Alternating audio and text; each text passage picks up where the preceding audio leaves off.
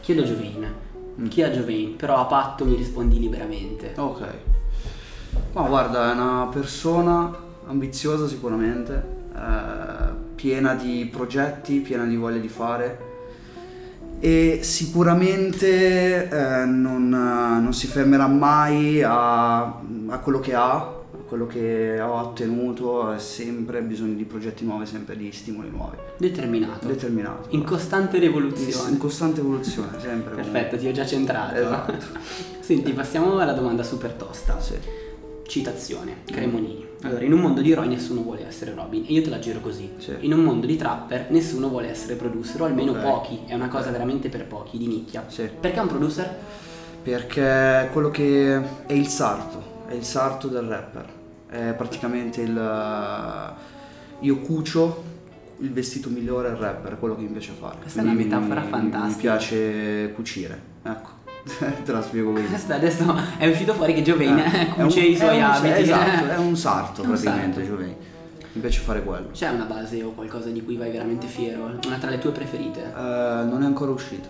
La prossima, La prossima. Non è ancora uscito, non è ancora uscito. Fantastico, dai, allora ti ho detto già due volte Giovain, spiegami l'origine. L'origine del L'origine è nato in maniera molto scherzosa, cioè è nato da, tra amici, tra, con- sempre tra di noi, che io dimostro meno anni di quelli che ho, ok? Mhm. Quindi da scherzando, eh, giovane, giovane, giovane, quando quindi eravamo piccolini e quindi giovane, Jovain, giovane, Jovain, un gioco di parole. Ah, un gioco di giovane. parole. Cioè molto semplice, molto scherzoso. Da Di lì mi ha portato a, a usarlo come nome, perché Di- tutti mi chiamavano così. Di che anno sei?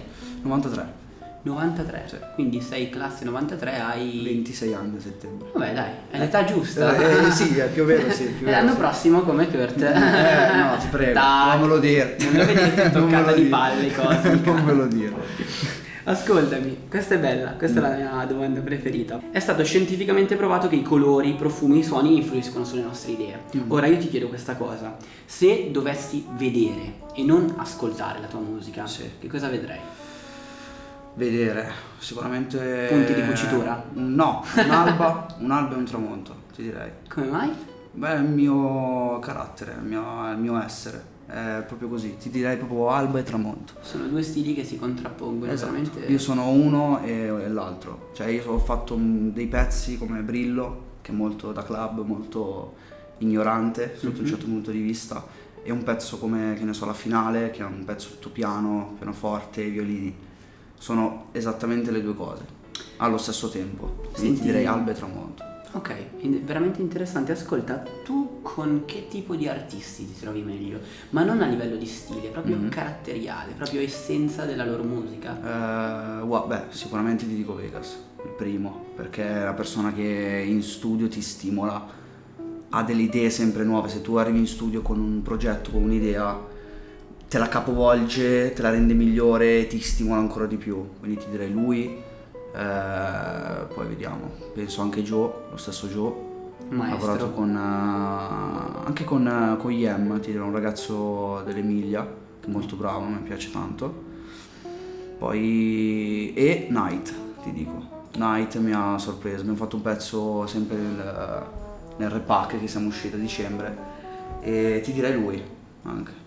Molto, molto molto bravo davvero. Ascolta, abbiamo un po' chiacchierato di Vegas Sì. prima in fuori onda. Sì. Quindi adesso te lo chiedo qua in onda. Certo, vai. Come è nata la collaborazione con Vegas? Comunque è un bel top player. Certo, certo. Beh, è nata anni fa, era il 2013. Ci siamo conosciuti nel 2012, poi nel 2013 abbiamo cominciato ad andare in giro nei vari baretti, a- io facevo beatbox, Mhm. avevo cominciato così e quindi Ah, lui eri un rappava. beatboxer. Eh sì, esatto. Lui rappava, io facevo beatbox nei baretti, sai, quelli di zona. Dopo ci fai un Con... beatbox. Sì, guarda, non me lo ricordo, ci provo, non me lo ricordo bene. Va bene, chiuderemo con un beatbox di Giovanni. E... e da lì niente, la cosa è, è cresciuta, è cresciuta sempre di più fino, a- fino ad adesso. Vabbè, le scelte sono due, te lo Mhm. dico. Alla fine o ci fai una bella cucitura Ok? oppure Sono magari cucito adesso, Ok, molto fantastico. bravo. Senti, ma mh, domanda personale, Sì. però di livello lavorativo. Mhm. Ti vedi più un po' come un producer freelance Mhm. oppure come un producer sposato? Cioè, perdonami il termine, nel Vai. senso eh, affiliato a solo un tipo di artista. No, allora ti dico freelance. Sì, Ok. Sicuramente freelance, mi piace troppo spaziare, non riesco a stare a fare solo una roba, solo un genere, non ce la faccio proprio, non, non è di mia natura, come dicevo prima io sono sia l'alba che il tramonto, no? Sì. Quindi sono una persona e sono anche un'altra allo stesso tempo, non riesco a fare solo, che ne so, trap o basi per rap. capito. Musicalmente unisci più stili. Esatto, Mi viene sì. Bohemian Rhapsody dei Queen, dai. Esatto, sì, È sì, sì, bravissimo, io devo, devo ho bisogno di sperimentare e fare tutto. Ok, quindi si può dire che alla base di Giovanni c'è la sperimentazione. Esatto, assolutamente. E la determinazione, mi hanno detto prima. Esatto.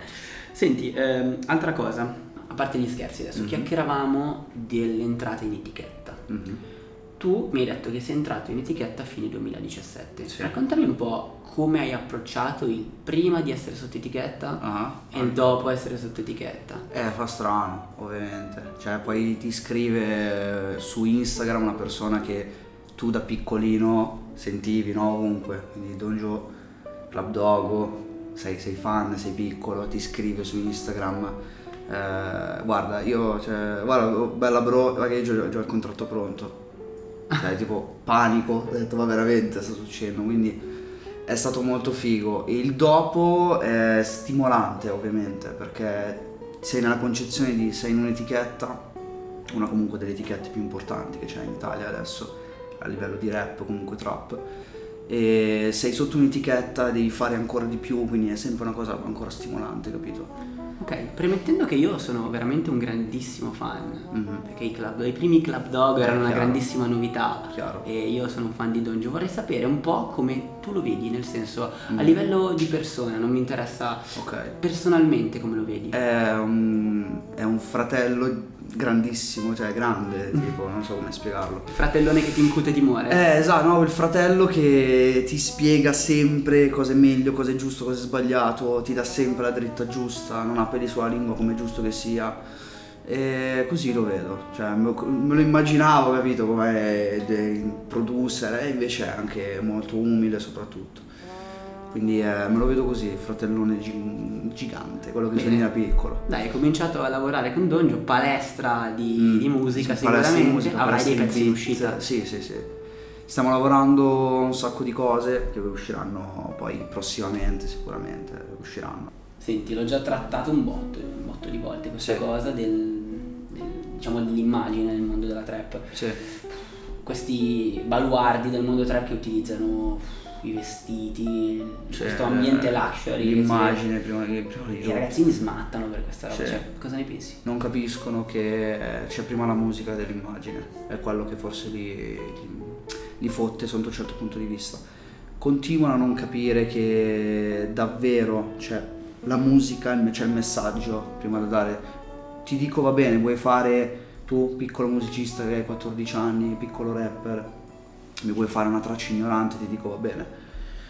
Ma va che non mi offendo se non è il Gucci, quello che, quello che non capisco. Loro si sentono tipo attaccati dal pubblico. Oh cavolo, io non ho il Gucci, eh, allora no, Dio, non posso fare il video perché no, perché cioè è questo che non, non capiscono. Ha effettivamente più senso per un ragazzino di 14 anni che si approccia alla trap fare il testo ignorante, perché a 14 anni sei ignorante. Certo, e, e nessuno, ed è- io ero identico, uguale, quindi ness- cioè, nessuno dice niente, però almeno un minimo di buonsenso, cioè quello che io intendo. Veramente ci sono tanti che giocano con medicinali, cose che non dovrebbero fare, quello che io vedo e percepisco.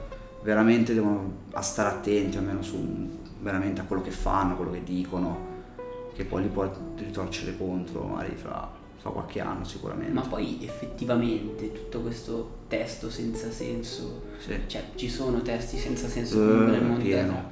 Ecco, valori- valorizza molto di più quello che è il suono, quello Sì. che è il tuo la sonorità quanto è importante. Ci sono certe canzoni che Eh, sembrano ipnotiche. È l'80%. Eh, È cioè, l'80%. Come, come ti dicevo, è- il produttore è un sarto. Tu, di tu rapper sei un modello, quindi devi solo mettere tra virgolette, cioè, capisci il paragone, no? Sì, il burattino e il burattinaio. Capito? Bravissimo. Cioè è l'80%, ora come ora è l'80%. Il beat ormai fa, fa tutto. Se c'è un buon beat sotto, anche se tu mi dici ciao, sono Marco, io suona bene comunque.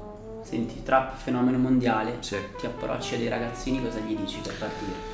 Che devono innanzitutto seguire il sogno ma in maniera molto concreta, cioè non uh, giocando con la musica, quello mi dà forse un po' fastidio. Tanti giocano con la musica, quindi non dovete giocare con la musica, questo è il mio messaggio. Dovete veramente spingere dal massimo usando la vostra vera passione, non perché voglio farmi la foto, andare con la ragazzina di turno, capito? Ok, dai, abbiamo parlato di futuro, Sì. effettivamente, e adesso sono interessato. Ci sono artisti che hanno avuto un'involuzione verso il basso Mhm. e artisti che hanno avuto una grandissima evoluzione verso l'alto. Tutto di un tratto. Sì. Quindi io ti chiedo, passa qualche anno, come ti ci vedi?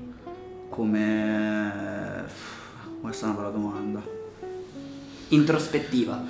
Non lo so sinceramente, mi vedo sicuramente più maturato a livello artistico, eh, però sinceramente sai che non te, lo, non te lo so dire con esattezza. Penso con uno studio nuovo, di gigante, uno studio immenso, me lo immagino che è il mio sogno, e basta che ho prodotto tanti altri artisti che continuo a fare musica.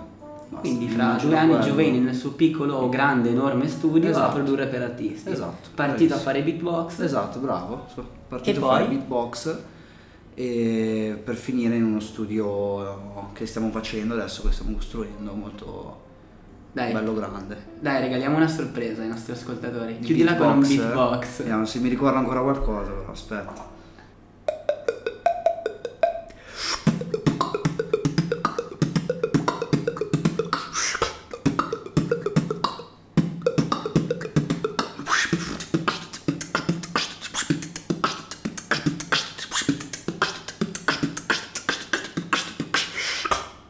Quello che mi ricordo. No. Non mi ricordo più niente ormai. Sono passati un po' di anni, però vabbè, è sempre un bel ricordo. Fantastico, credo che se lo facessi io sputerei solo addosso al microfono. Eh, Beh, può essere, frate. Va bene, ascolta, ti lascio l'ultimo spazio, questo è un must del nostro podcast Va per bene. salutare i tuoi fan. Io Va ti bene, ringrazio, ok. Grazie bella a voi. Gio. Bella raga, bella raga. Ciao ragazzi, questo è Giovein, seguitemi, eh, occhio alle prossime uscite perché non ve ne pentirete. Bella raga.